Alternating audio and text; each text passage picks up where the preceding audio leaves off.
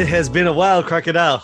I have no idea how long it's been. It's been ages. It's been ages.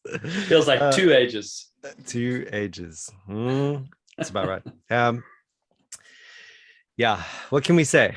What can we say about the delay? I've sort of run out of excuses now, and um, COVID, bro. It's all COVID. it's all just COVID related. Yeah. yeah, the rest of the world is sort of over it, and we're we're just beginning our journey.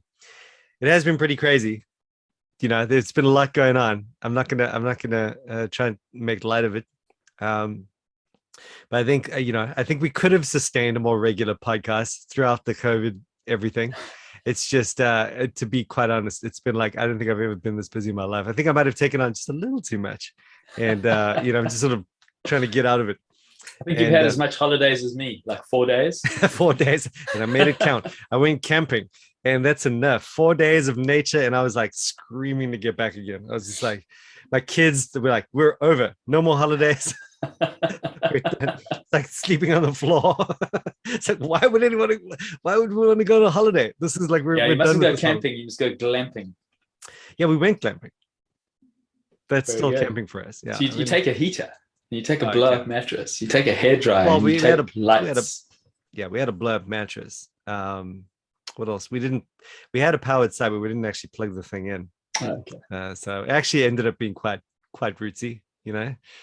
Back to back to earth. Definitely Yeah. felt the connection to the soil afterwards, and uh, oh, just it was a mission. It was a mission. I was glad anyway. So, but it was good. It was it's a good thing for us to do when we got a short amount of time to do something because it Yeah. just definitely fills the tank, you know. You know you did something. Definitely feel the bruises, you know, it was there, and uh, you're sort of glad to get back at it. So anyway, but th- that and then we've just been sort of scrambling and doing everything and getting back on top of things. And then, um, have you been sick yet? Have you had COVID yet? Nope. Nice. I think we're. Uh, Well, jabbed. I can't get it. Joking.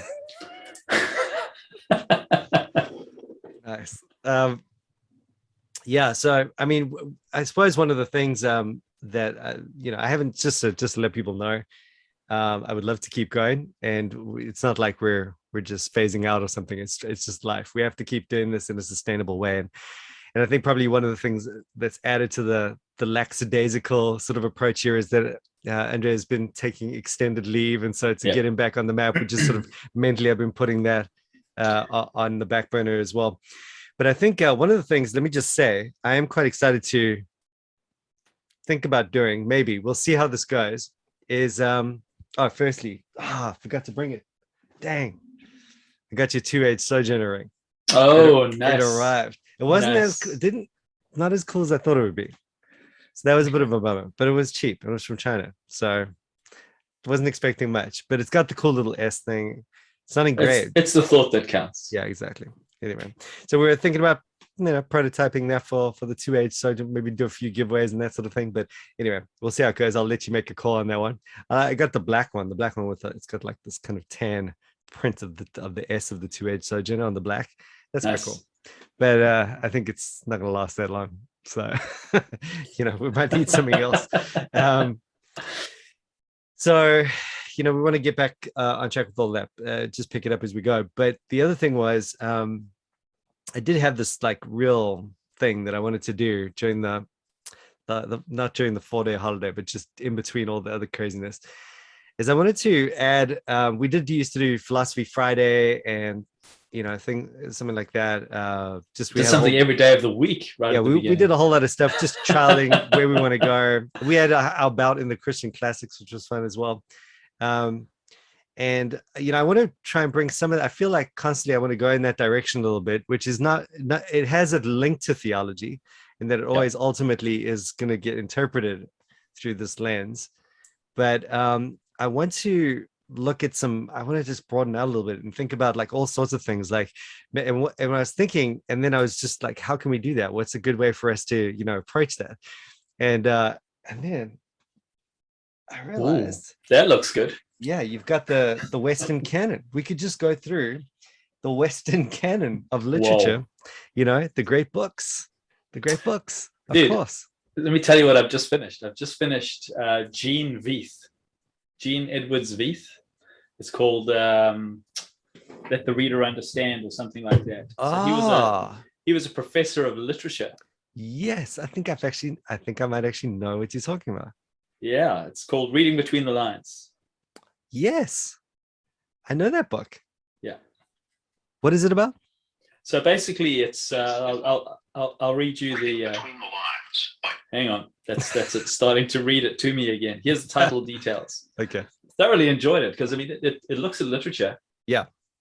It says this is a guidebook for those who want to learn how to recognize books that are spiritually and aesthetically good, to cultivate Nice. good lit- literary taste. Yeah.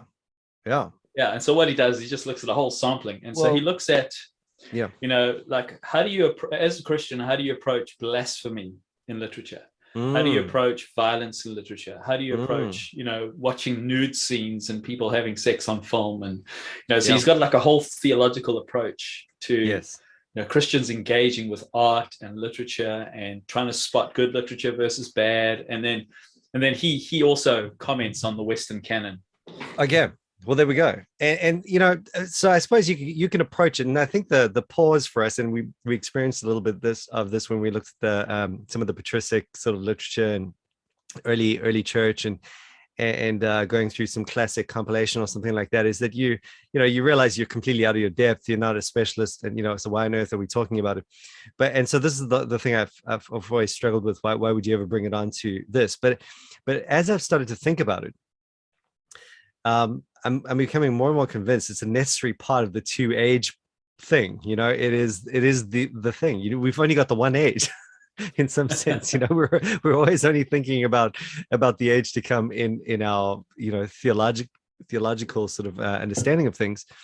But we've got to use that to engage you know with something th- thoroughly uh earthy and even secular and just this age and you know uh, everything that that uh, term secular implies in some sense but um uh, you know you don't want to approach it as a um uh, an expert. That's the thing i don't even want to try and pretend to do that but you know then then that got me thinking what what series of literature really invites invites someone to participate in the great conversation without being you know without being you know an expert on let's say uh, shakespeare or plato or whatever and yet you know calls for a conversation based on what they say not not on your expertise of them you know?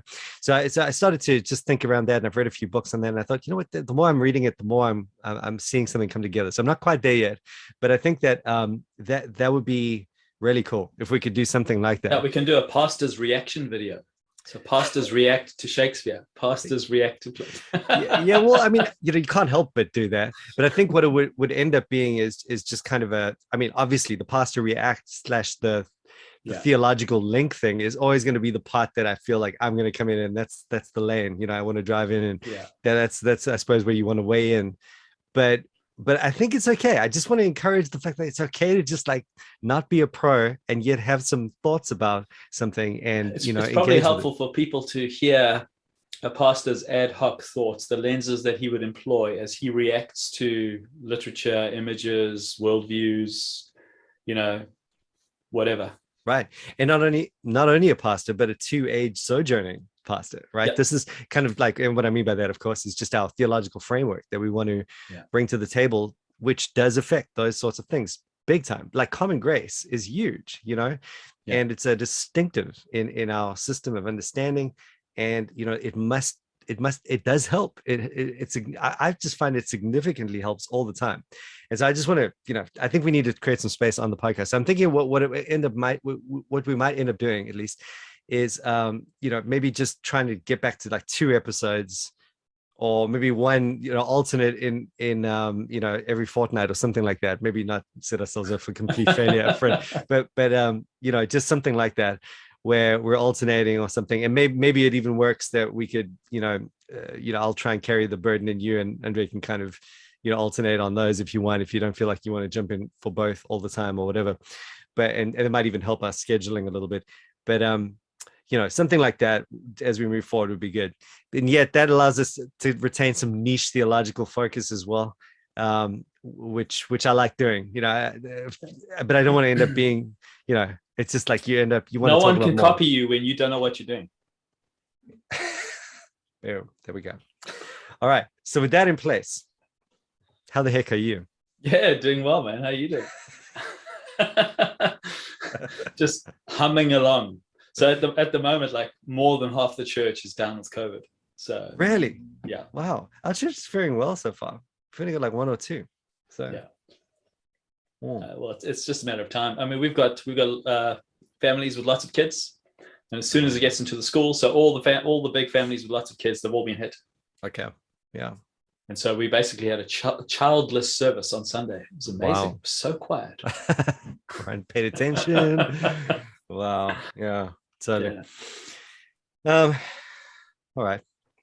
Well, what we want to, what I did want to do this evening is look at this book that I've been wanting to look at forever. And I just figure it's now or never. If you are watching the video, this is the book. All right. And I'll hold it up to the camera. It's Nehemiah Cox and John Owen, Covenant Theology from Adam to Christ, edited by Ronald D. Miller, James M. Renihan, our dear papa, and uh, Francisco, whatever his surname is, Orozco or something. Yeah. yeah. Um, so I mean, uh, don't you know that saying? Don't judge a book by its cover. I mean, wow, you really have to apply that. Yeah, you've uh, nice hardback, but um, man, the thing is not pretty. The Kindle edition is uh, a lot nicer. They- They've done something nice, nice to that cover there. But anyway, um, what it what it contains is uh, uh, just kind of a reprint of. Um, or just a compilation, I suppose, or, or just uh, I don't even know if if there is anything else with Nehemiah Cox. Probably not.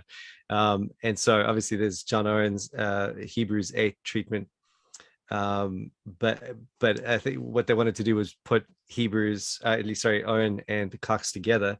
Nehemiah Cox being quite an important uh, Reformed Baptist, particular Baptist figure in the you know around the time of the confession, and um, and then he was engaged with with uh, a lot of that debate with with um, well not not not with Owen directly, but was working with Owen, and I think Owen just came just before him, and uh, there might have been contemporaries for a little bit there. Um, yeah, in fact, there would have been, but um, you know, they they were just he was working. Uh, Nehemiah Cox was definitely working off of Owen, and uh, wanting to engage with him, and so uh, from a Reformed Baptist perspective, it makes a helpful little uh, volume in that you just get to go and see them side by side and kind of see the relevant little bits there. Um, and uh, so I thought, okay, cool. We've been talking about covenant theology a lot. We might not for a little while, so let's just quickly get this in. It's also relevant in terms of the way it, it's. Um, I mean, it, it is probably the best. It is the most famous. I don't know. I'm just thinking sort of off the cuff now, but but it, in terms of the hardcore sort of 1689, you know, the guys that I'm Mm. not talking like you got Bunyan and Gill, but they're they're a little bit outside of the pale in terms of you know those 1689 hardcore guys. Um, and I think this is this is the one. They're like Benjamin Keach thought this was the best, you know, and a lot of other uh, Reformed Baptists just lifted this one up. Th- this was the one, you know, they, they Yeah. wanted you to read. And I mean, Nehemiah Cox is thought to be sort of one of the major voices in the 1677 or the what became 1689. Yeah, I believe he died before the 1689 came out, but he he was part of the 1677 redraft. and that guy's such a interesting story. Do you know anything about him? Well, there's a whole in the book. There's actually uh, a biography. Right. Yes, I didn't read it this time around, but yeah, I mean, I, I remember from um, one of the Renihans, I caught one of their lecture series, and I remember being um, struck by his story. I mean, he what was the whole thing where he, because basically he was at um, John Bunyan's church. Um, he started out there, and then he later went to the famous Petty France church. But but while he was at, I think when Bunyan became a pastor, he was around uh, in that church. He was like a gifted brother or something, and he was like a he did his he did his doctorate in medicine you know so he was a medical doctor if i'm not mistaken. And Yeah, then that- and then sort of yeah. moved into ministry and he did i still remember like his um doctor was on arthritis. So he did his dissertation on arthritis. Um but yeah and then he became one of those hardcore guys. Like he got i think he got jailed you know the and the same reason bunyan you know with the whole um you need a license to preach. And and he got jailed for preaching. And uh wasn't he the guy that he had to plead his they, they said you let him go um you know we'll let you go if you can plead your case or something like that. And then he pleaded his case in in uh, greek and hebrew you know and no one could answer him. So they let him go. You know that kind of sort of embellished story. Um but yeah he was he was he was legit. He was a scholar. I mean yeah. you know for for many different reasons. Uh, a lot of latin in his writing. He, he kind of flaunted that fact. Um so you know he was up there with them. And i think they all pointed to him as one of the i know i know he his dad if i'm not mistaken was was a like a big oxford graduate and then you know he would have been unable to go to oxford because of all the stuff going on at the time but his dad i think taught him quite well so Mm. i remember thinking that's yeah, so the, uh, the little biographical sketch is done by James Renihan. So it will Ah, be there we go. outstanding. Mhm. It's called An Excellent and Judicious Divine, Nehemiah Cox by James M. Renihan. there we go And it, it was a great read. yes It's, I know. I, I must have must have been this. I think I read it. I, I think he published it somewhere else as well. And um, yeah, I remember reading that and really enjoying it, or, or, or um, hearing it and really enjoying it. So it's just good to know a little bit about the guy, um, Yeah. who is, um, you know, who who became so important on this work. Um, there was that whole. I'm just thinking about it now as well. You know, because if I'm not mistaken, you know, remember how Owen was involved with all that kind of like you know, there was that parliamentary stuff going on, all their political unrest and Oliver Oliver Cromwell. Oliver Cromwell. and chaplain. Yeah. so it had a there was a similar sort of, uh, I think it was because James the second, who was the Roman Catholic guy, wanted to become, um, you know, he was, he was, impo- he was uh, approaching becoming king and they didn't want that. So they, they all like rallied together. And I remember the Reformed Baptists, I remember thinking this is a lesson for Reformed Baptists getting involved in politics because they got involved in that uh, rebellion. And then the guy who rebelled against um, uh, James II becoming king, uh, eventually he's the guy that got executed. They always tell his story, you know, where, where they um, they tried to cut his head off and it didn't work. And so they ended up having to sever his head off, you know, with a knife, you know, because it wasn't chopping. And it was like one of the most gory, renowned, you know, gone wrong executions.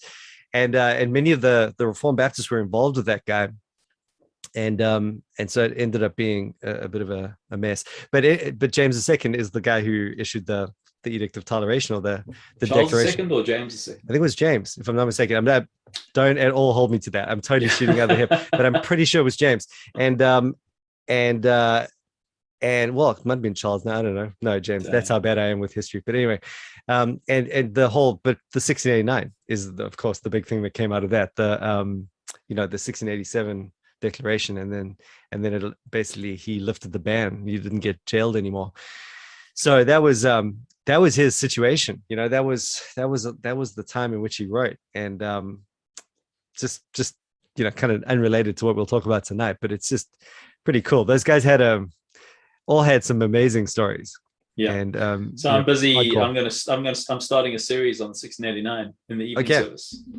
So uh, I'm busy reading up on history at the moment. Busy reading this Fesko, the theology of the Westminster Standards, as part of my wow. prep. that'd be a goodie Yeah. that'd be a goodie nice oh man that, that would be a good one for us to go through well you know we should you know what we should do we should start it as we have done with many great books. not we are here to help you start books. by the It's way your on job. that point It's your job to finish them. uh, on that point that we're just going to set the playing field now we're not going to finish this one okay not because we're not trying but i only want the cox part. I don't really want the Owen part you know? We can come back to Owen later like some other time.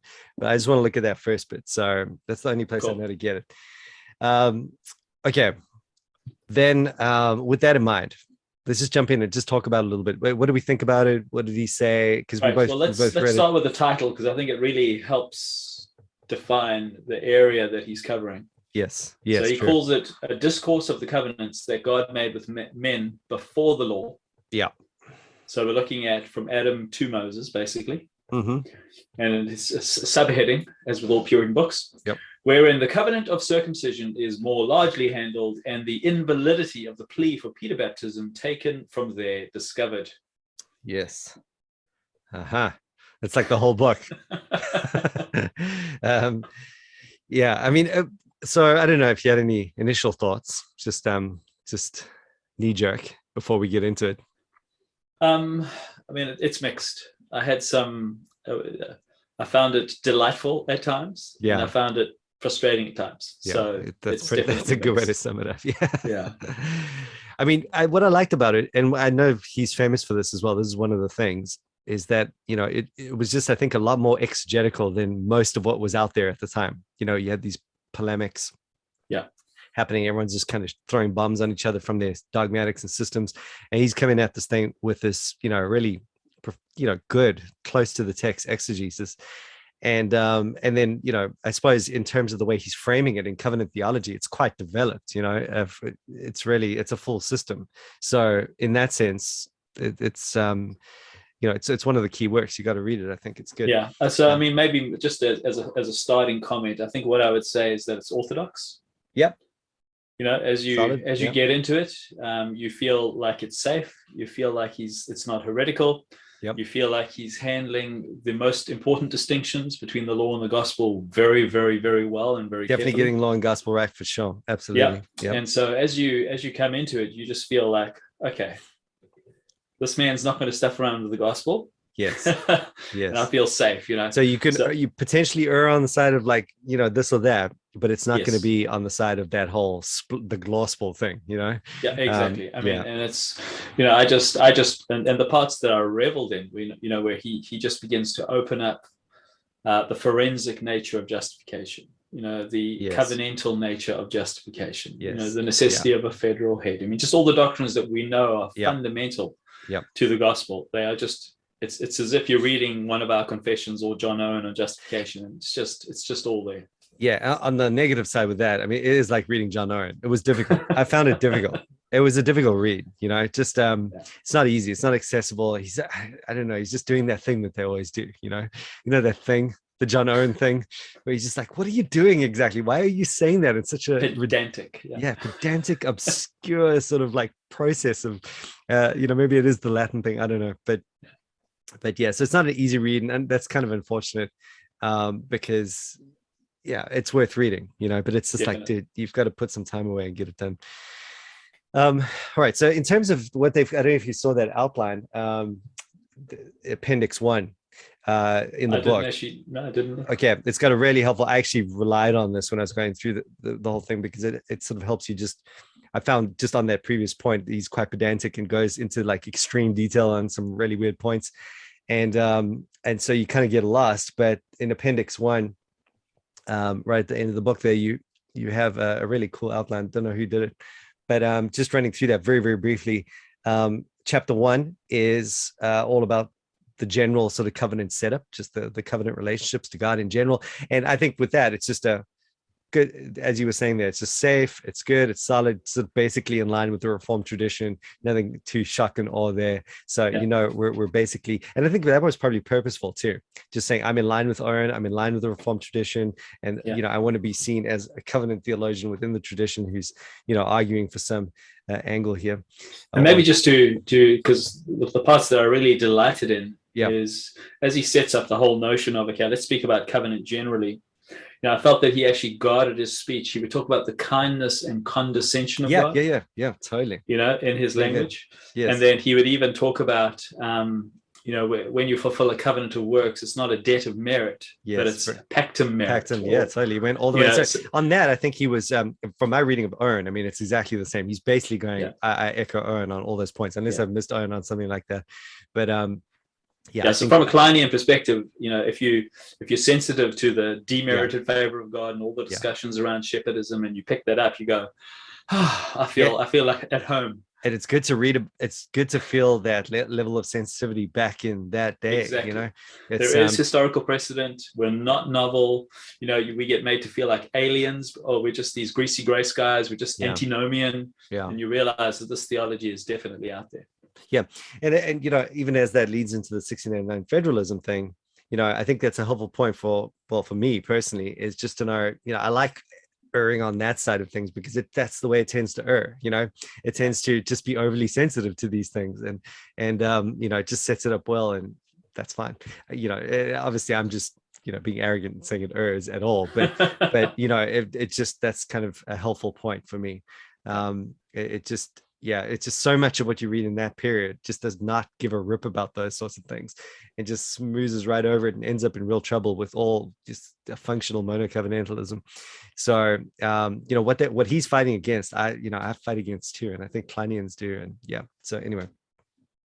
Um, so yeah, general introduction was really just standard and good and uh, sensitive. And um, yeah, I mean, probably, you know, I wouldn't have said the things the way he said them, you know, just on those points probably I would have been a bit sharper, but I like, you know, the point you're bringing out here is important in that ultimately it's not moving into any trouble uh, by the way he's setting up. So that's good. Then uh, he goes on to directly to talk about Adam in chapter two. Um, and yeah, it's just a strong covenant of works, you know, very good. Um, more of what you were saying there and, and, and just, um, yeah, just getting, just laying a nice solid foundation. The covenant of works is, is real for Cox. That's good chapter three, the covenant of Noah, was probably the weakest chapter for me in terms of just I just found it so ironic that just to let people know what was happening. Um, he was basically, you know, it was kind of typology was the big thing. Yeah. God, God makes this um, covenant with Noah, and then it ends up being this massive type thing in the ark, obviously, and then, you know, uh, on we go. But then he goes straight into like the common grace covenant, and with no distinction, and then it says stuff like this really weird principle of like, you know, your your posterity you know uh, because you're connected to Noah you have access to this covenant and it's kind of like what are you doing? I remember yeah. thinking scratching my head on that one and um and thinking the irony is profound here. Yeah you have all this exegetical like you have every reason to distinguish between the covenant with Noah and then the common grace covenant after the flood really that's where you get to make a, a clear distinction but he just sm- smashes that all together. Yeah. and then we go on to abraham and then he's finding the most minute distinctions to make and obviously it, it, betrays his you know his point. He's not he doesn't care about he wants to get to abraham. It's all background to abraham. Yeah. but um yeah it's just yeah it's so he like, lacked the, he lacked the nuance that i guess modern covenant theology or good modern covenant theology has that there's two covenants in noah yeah and i think You've you will got, get yourself into trouble if you follow him on uh, on, yeah. on, that chapter. But he just um, looks at two aspects of the single covenant. You've got to recognize that there are two distinct covenantal things going on there. Yeah yeah exactly. Uh, but we'll read that charitably because you know you understand what it's like. Exactly. He, I mean, he just wants to he wants to get where he's going. So yeah, and, just... and, and, and i had to read it humbly just appreciating how well he had done so early on. Yes. And here i am in my position standing on the head, the shoulders of giants, pretending that I know better than him. And exactly. I probably couldn't have written that book then at the time. Oh, for sure. Yeah, yeah. no, that's true. Yeah, exactly. And and you know, and even with the smishing it all together, I mean, he doesn't say anything overtly, you know, theonomic no. or you know, whatever it is. So um, so it's all good. Uh, but I think the big thing that was a setup for the next chapter was the type and shadow typology thing becomes very important in the way that he deals with, um, you know, the the Mosaic covenant and so forth. So, chapter four is really where it kicks off, I think, and that is the covenant of grace revealed to Abraham. Um, and actually, there was a little uh, typo. I found it in the print. Hang on. Uh, chapter, put a bookmark here. Right in chapter four, um, I was reading it, and it said uh, it may be noted also in the first paragraph in chapter four. So it's my uh, page 71 uh, it, it, may be noted also that Abraham is the first man in the world. No, sorry, one, the covenant of grace made with Abraham was not the same for substance that had been more darkly revealed in the ages before. Yeah, I've got that underlined in red. Yeah, so I went to go check out my my notes on that one, and I remember Renihan said, "That's a mistake." Wow. It, yeah, that's not meant to be there. That's actually uh okay. it, it's not that it was not. It was the same. That's like contrary to his whole that's a, that's like basically That's the most important night in the whole history of Baptist theology. I know. I know. It was so funny. I was like, whoa, whoa, whoa, I've dealt with this before. Hang on. So yeah, anyways, if wow, you are going to read this for, book. Thanks for setting that straight, because that was like my I was going to nail him. I was going to say this is dispensational. totally, totally. This is, this is, the part that frustrated me. That'd be a shocker. Yeah, exactly. So that was a bit of a I don't know how that happened, but anyway. So and that's talking about all the way from Adam, you know, up until that point and then of course what he's going to do and so you definitely want to say that there is a there is a connection in terms of at least what was revealed you know even if we're not getting down to administration language and you know that sort of thing at least there was the same covenant of grace that was revealed to adam revealed all the way through noah to that point uh, certainly. Um, obviously you know what he's he's gonna argue for this um and this is kind of where we get into it i think uh that this whole um there, are all these so the way you approach the, the the covenant with abraham is that genesis 12 is like yeah totally. All systems go revelation of the covenant of grace. Yeah. not quite the administration. I didn't know what to make of him there but but sort of just just more like you know standard 1689 fed i think probably makes better sense of what he was saying there. But contrary to what i hear most uh, 1689 feds say he was he was then um, trying to say that that's different from you know uh, genesis 15 genesis or maybe i forgot what he said about genesis 15 but genesis 17 certainly and then what is it uh 21 what's the 22 22 right 22 where, where he has to do that big you know thing uh, after isaac. And um and then he wants to say that those are 100% part of this unfolding covenant of works at that point. So that's not Yeah. the covenant of grace.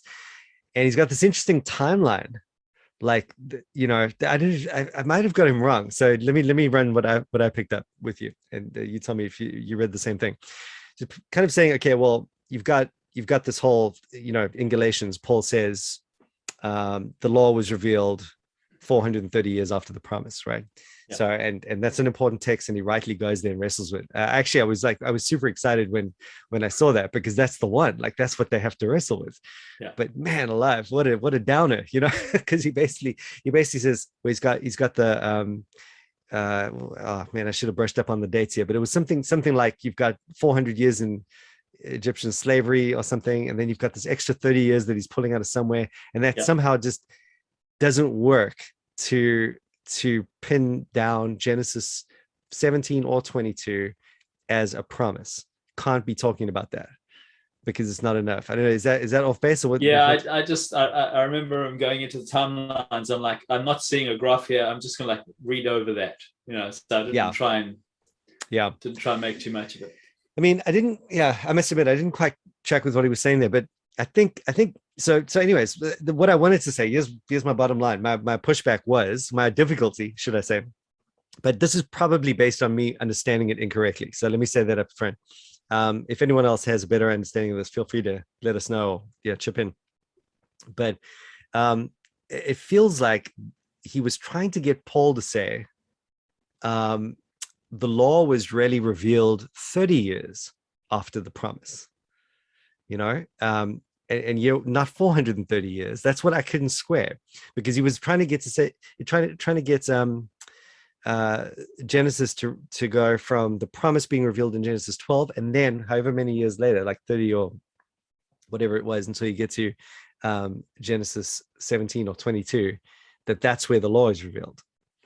And I, I you know it, it just doesn't make then sense to add me 400 and you get to moses so and then yes which is really what he's predicating his whole argument on i mean the whole thing from that Yeah. point is based on this I mean, of could I? I mean, I'll, I'll give you my impression. I'm not a Cox expert. This is the first time I've done a reading through it. I'm Mhm. aware of various arguments around covenant theology, and as I was reading through it, a couple of things just stood out for me. One of the things I realized while he was writing is that it's a very polemical book. He had a very particular Yeah. man and a very particular argument in mind. yes So he had a very small target. Mm, mm, And so everything that he was saying was addressing a very particular target. And so Mm. everything was serving a very specific purpose. And so sometimes you had to try and, through the footnotes, try and work out who the guy was that he was addressing. Yeah. Can't remember the guy's name now. Uh, it, it was referenced several times. yes yes i know you're talking about yeah yeah And um, the particular target had a, a, a very extreme form paedobaptist theology that we, I don't think we would find a lot of today. right you mean on the one substance thing Well, there was basically that as soon as someone is circumcised, they're full participants in the covenant of grace. yeah that yeah totally that seemed to be the target that he was trying to hit all the time. Right. And so, he, was, he tried to destroy that target by absolutely separating circumcision from the covenant of grace. yes. And then so what he would do is he would use the argument of typology, and he would basically he he made it he, he just to the thoughts that I had at the time was he was making a typological argument, but he wasn't but he wasn't allowing it to be a sacrament. And so if he had just allowed the type to serve as a sacrament, he could have taken a very different route. But yeah. Yeah. Yeah. Yeah. Exactly i think that it was just playing on what we know as the the kind of uh you know the classic um one substance two administration view. But yeah in its old school form and it's sort of john ball kind of you know no don't mess around you know. If if they're getting circumcised they're in the covenant of grace in uh yeah. you know in every uh, way shape and form. And so there was no nuance or anything like that. Um and it, it just so I, I suppose the problem you know, I, I, think one of the things for me, it's just like it left me thinking, okay, well, I've got a real problem with everything I was saying there in terms of, I, well, I just I need to look at that further. Let, let me put it that way. I just don't know how that timeline thing can even work, to be honest. Um, but then the other thing, I suppose, is that I um, it's like I felt that what what it was really, it almost was really winsome to me. I just want to put this uh, right. Like I was really appreciating. It's like I I, I feel like he's making a really good argument in that that he's seeing something develop uh, in Abraham that obviously leads to the law, and the type and the substance are obviously uh, the type and the shadow at least type and antitype are, can, are obviously connected um, and connected in a very certain way that you can't mess around with you can't you know you can't just start saying the shadow is the substance substance is the is the shadow you have to keep them you have to know how they work together and uh, and so he's he's seeing the, the, the whole thing point to Christ the whole way through. He's seeing something begin with Abraham, which I think we all agree with. And I wanted to just keep saying, but that's what I mean by typological administration, you know, of yes, the covenant of grace. It's like all I wanted to say the whole time. You've got a category to to to, to take hold of that. Exactly. So I was just like, well, why would he do that? Why? What's the problem? You know, what's the what's the issue? And and like you were saying there, I think the thing was he was just trying to just kick it right out of the he just didn't want circumcision in there at all yes um so so as i was reading it i think for me the the penny dropped sort of the I, I got a better picture of his theology when he started handling romans 4 verse 11 yeah so at the point at which circumcision was introduced so he was he would look at the promise made to abraham yeah. And he made a big spiel about how we are the children of Abraham because the seed is Christ. And so yeah. basically, the promise is pointing right forward to the new covenant and its blessings. Yeah. And then as soon as circumcision comes in, it's almost as if, boom, all of those promises that were given to Abraham can only, you go sort of, they have to jump over Moses mm, mm. and land on the new covenant people. Mm. And so suddenly there's like a wall where as soon as circumcision begins, there's a wall. And instead of allowing circumcision to be a sign and uh, a sign and seal which acts in a sacramental way mm-hmm. you know communicating through types and shadows the grace of the covenant works to the mm. people mm-hmm. who had faith the elect mm-hmm. you know he basically said the promises can only be speaking of new covenant blessings mm. and therefore circumcision bars the way mm. to to to to the promises given to Abraham to to come to be fulfilled in the most in in after any legal aspect has been introduced. Yeah, yeah, yeah, totally. So on that point, and I felt that man, that was such a harsh break. That, yeah, that that you didn't need to make that break. Yeah, you didn't. Yeah, exactly. Now, just to try and you know, again, be as charitable as possible and try and push into what he was saying there, and and um and you know, just let it win me over. I would, I, I did feel, I did feel like you know, if I was to be really honest, you know, just in the way that he was dealing with, um, let's say those those demands, the the reality, you know, basically arguing that hey, you've got the stipulated reality, um, do this and live, you know, which is coming through, and it, by the time you get to Genesis 22, it's like there it is, you know.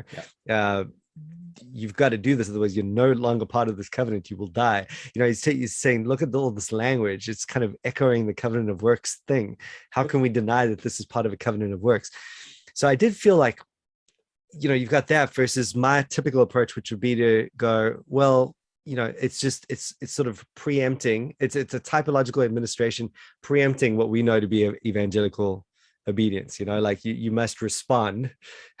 you respond to grace by doing works otherwise yes. you otherwise there's no grace at all it's no you know there is that that reality but i don't really like that response to be honest i, I don't like what I, I feel like i'm not quite doing justice to to the level of severity going on in the, in the passage there like you will be cut off from the covenant there's something like yeah. covenant of works and I, I really kind of want to be won over by that point because it, it just i feel like it's a little bit more satisfying you know but it's just yeah it, i just i just have no way to do it that's the problem he's left me with uh like I just you know how does that timeline thing work? So he left. How... He he he he only gives you an either or option, not a both end.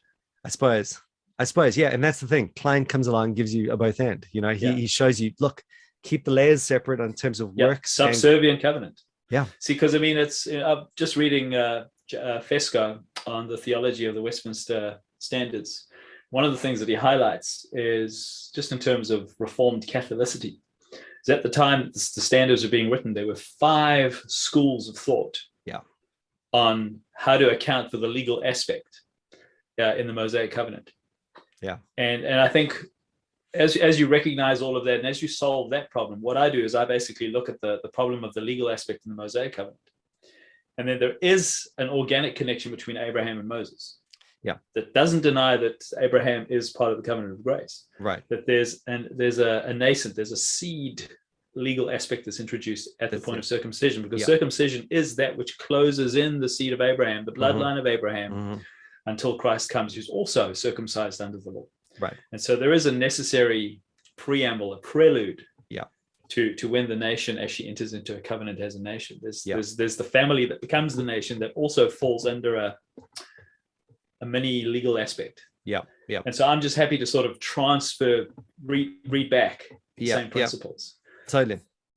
Yeah, and and you know, you, and that's what I mean, I suppose, by a typological administration of the covenant of grace. There's something going on that's not denying that a typology amen. is unfolding, but it's it's like it, it- it's not the it's not the full flowered expression of the administration of the covenant of grace you find in the new covenant. You know, uh, which which itself is still not the covenant of redemption. And oh, by the way, we should mention that he did make a distinction, which I was kind of worried about a little bit but I, I was happy with the way he made a distinction between the covenant of redemption and covenant of grace and all that. So he did set it up, you know, which is kind of an important thing for Baptists to just keep their eye on.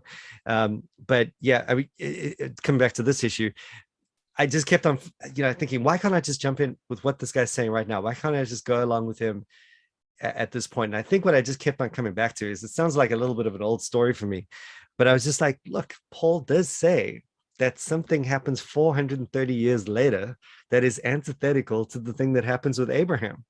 And you know, you just like you're really on sort of thin exegetical ground when you're trying to like divide Abraham up in, into 50 million slices there. Um, you know, w- when that's not the way Paul does it. You guys, I mean, he's clearly not thinking about anything related to Abraham when he's talking about this thing called the law, which is antithetical. So sure, circumcision is introduced, but it only hits its thing. It only hits the issue of the covenant of circumcision as it speaks of the law by the time you get to Moses. And I mean, that contrast is real and it's true. And there is a contrast between Abraham and Moses. And there's a legal aspect introduced at the point of circumcision. Exactly. So, So I, I've got categories that absorb. Yeah. That that because because the Lord's doing more than one thing through Abraham. Yeah. You know, He's doing more than one thing at a time. And Yeah. so there's an anticipation of a develop, development as it leads towards Israel, but there's also an anticipation of Christ Himself, who is who who will bring in the new covenant. And so Yeah. so you see both, like Kline tells us, Yeah. going side by side. yeah, exactly. And and I think once you've got man, Kline was just amazing in terms of showing how that you know you you don't have to sacrifice any of that works that you're the severity of the works at the typological level. I mean you're seeing something that's pointing to christ and the covenant of works and the covenant of redemption and you know you're seeing the engine of it all at those points. Uh, you don't have to deny that far from it. You know you're seeing the very grounds for grace at those points but you just got to understand that they're working at two different levels um, two different cake layers and um and and you just got to make sure not to conflate them. And and that has its own dynamic as you go through and uh, its unique covenantal arrangement in the mosaic covenant but the, the two levels kind of stay there all the way through the old testament. So um Yeah. uh, yeah i mean uh, so what can we say? I mean read this have a look uh, but yeah it's not gonna it's not gonna take over from Kline i don't think No, I mean it's just in terms of its covenantal structure. I didn't feel like it. It it, it was it was it was too polarized. It just didn't have enough nuance. Yeah. Yeah. And but it did still have some other good exegetical points. You know, he he did draw out the fact that not all the seed of Abraham were circumcised. Mm, You mm, know, and mm, you yeah know, all that stuff we like to talk about all yeah the, all the Baptist Yeah, little yeah. little the little Baptist tweaks on on on how little- circumcision can't be applied, copy and pasted.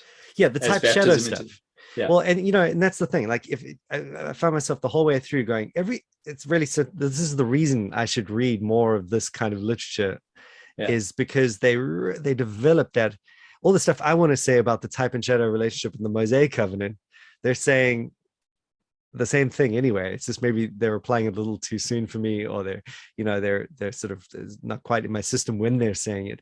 But the points they're bringing out are like absolutely the points I want to bring out when it comes to the the the the, the land of Canaan and the typological realm and the you know and and and all of those things related to um, the way that God pointed to the substance.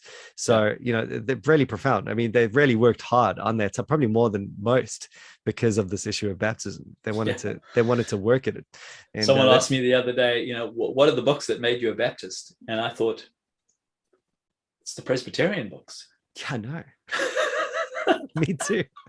Well, maybe, this goes word, water, spirit. It's when I it's when I see their very, very, very, very best, most rigorous, best arguments presented. Yeah. Nothing, I, I would count Fesko as probably the best thing that I've ever read on paedobaptism. For sure. For sure. And we've we've spent a lot of time in his work. Yes. And then you realize, oh, is that it?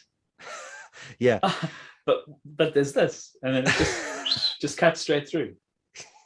yeah. Not I to mean, sound trite or anything like that. Yeah, that, well, I mean, it's it's probably, you know, I think what what paedobaptist would say to us you know in my conversations is that we're being a little simplistic at that point. We're just kind of we're you know, either being a little overly uh, you know uh, what is the word?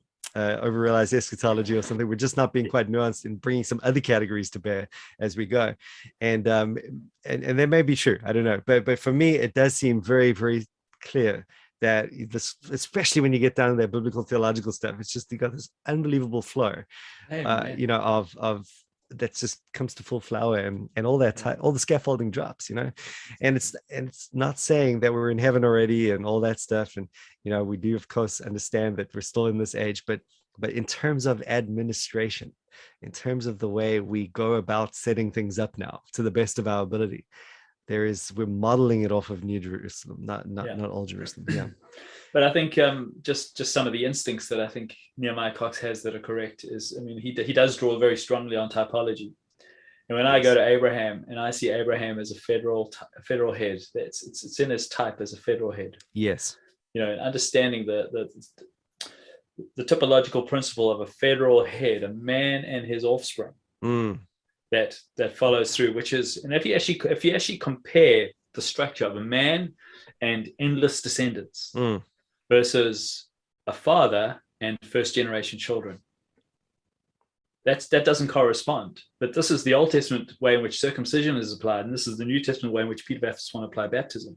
Yeah. And I'm going, hang on. But if you understand typology and, and, and the federal principle that's being typed through Abraham in his relationship to all of his offspring, yes, you can see that it's amazing. Yeah. You can't use this as a mold. You can't use this as a, a principle. And so then Kline is the best answer to that. Kline's like, well, there's actually yeah. just a family thing that God's all about. Yeah. and then you can dismantle that, and then you're like, okay, they're left with nothing. So, right? You mean oh, you mean his argument? Yeah, yeah.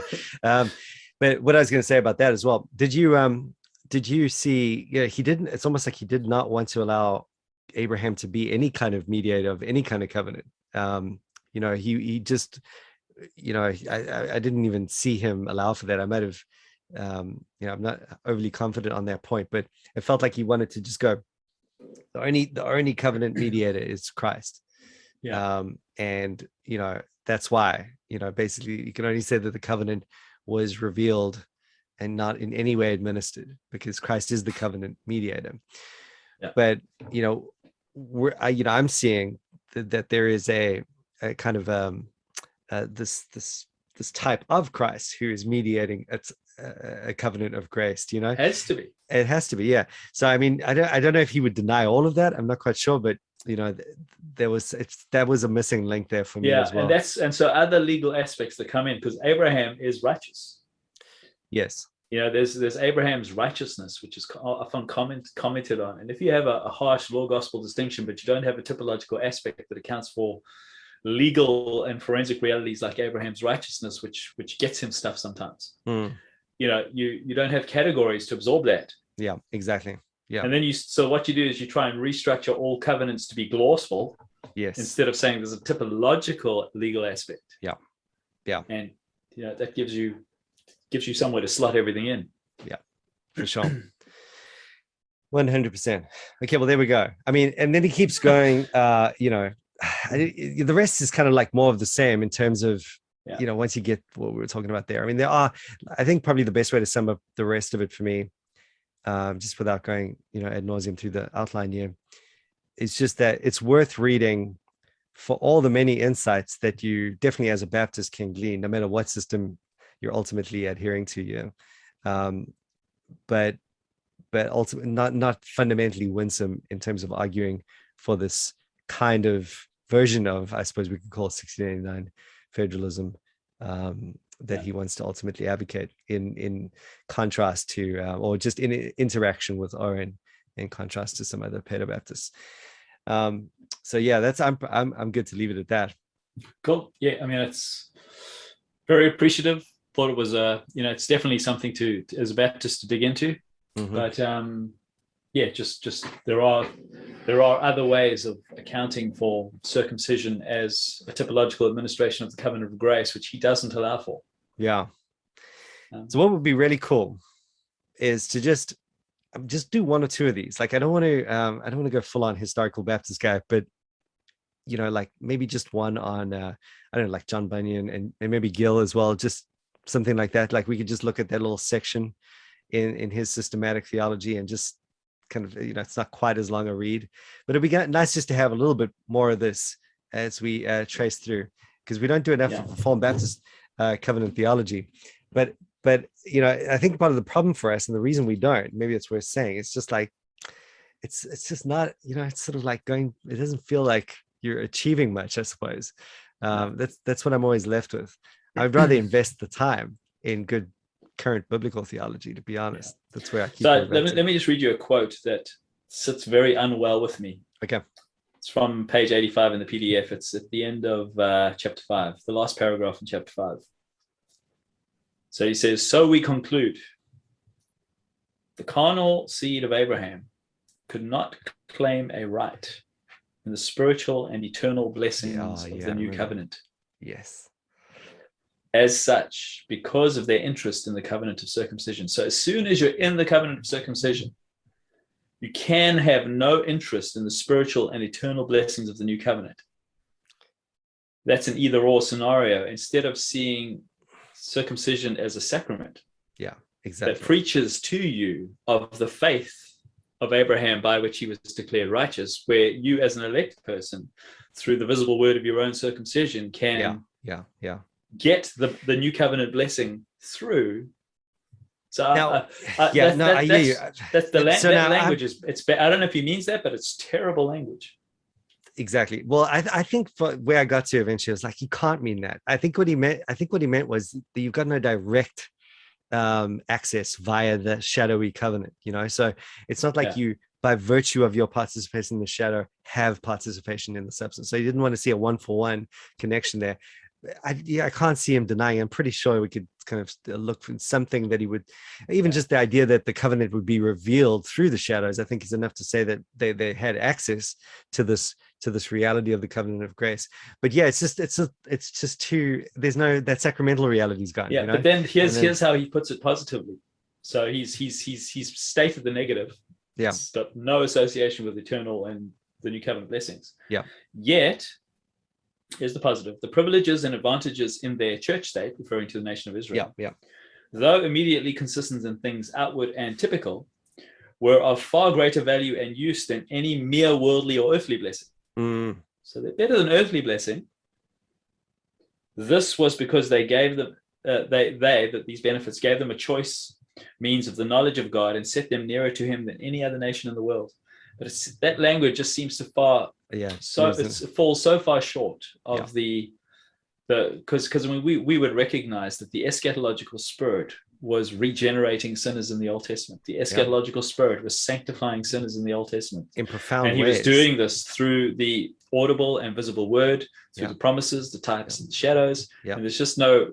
It's just uh, maybe, maybe he doesn't have a, a concept of a means of grace, and that's what's hitting Well, up. well, there. and you know, interesting that you say that because that's what it fundamentally boils down to. You know, like what are the means of grace administered? How is Yeah. the covenant of grace administered through the means, you know? And the means at this point, you know, we're arguing is there is a covenantal means and it has sacramental realities to it. And it's part of the, so there's just such a close connection. The type, sure, the type and shadow thing exists, but you know, the type and the shadow, it's like the the type is is bringing the actual substance to bear if apprehended correctly you know so it's just there it's right there. It's like it's like we would think about the lord's supper in some sense i don't want to push that too far but you know there is a, a true administration it just seems to capture it well you know and, and that i think is quite an important point because what is the what is the value in this big debate over the word administration of the covenant of grace? You know if we, even if we're all in agreement that there is uh you know different administrations um, is it worth is it helpful to push the language? I know sam Renihan often often asks that question is it is it helpful to push the language of administration in the old testament of the covenant of grace? Isn't it better to think about it as just simply revealed or something you know through the types? And i you know i think because of that issue of the means of grace and this Yeah. close connection and the the it, it- the highlighting of the profound way in which god was working through his people at the time not just not just in a disconnected you know wow look at the big picture for everyone else to see but but there was a thing for them to see that was um, important as well and um yeah I, I just feel like you lose that immediately when you when Yeah. you start you, you almost you get to a kind of functional dispensationalism if if not Yeah. an actual one yeah So it just feels like he's not working with all the pieces to me. Like Yeah, there were just we there are categories he's not allowing to answer the problems.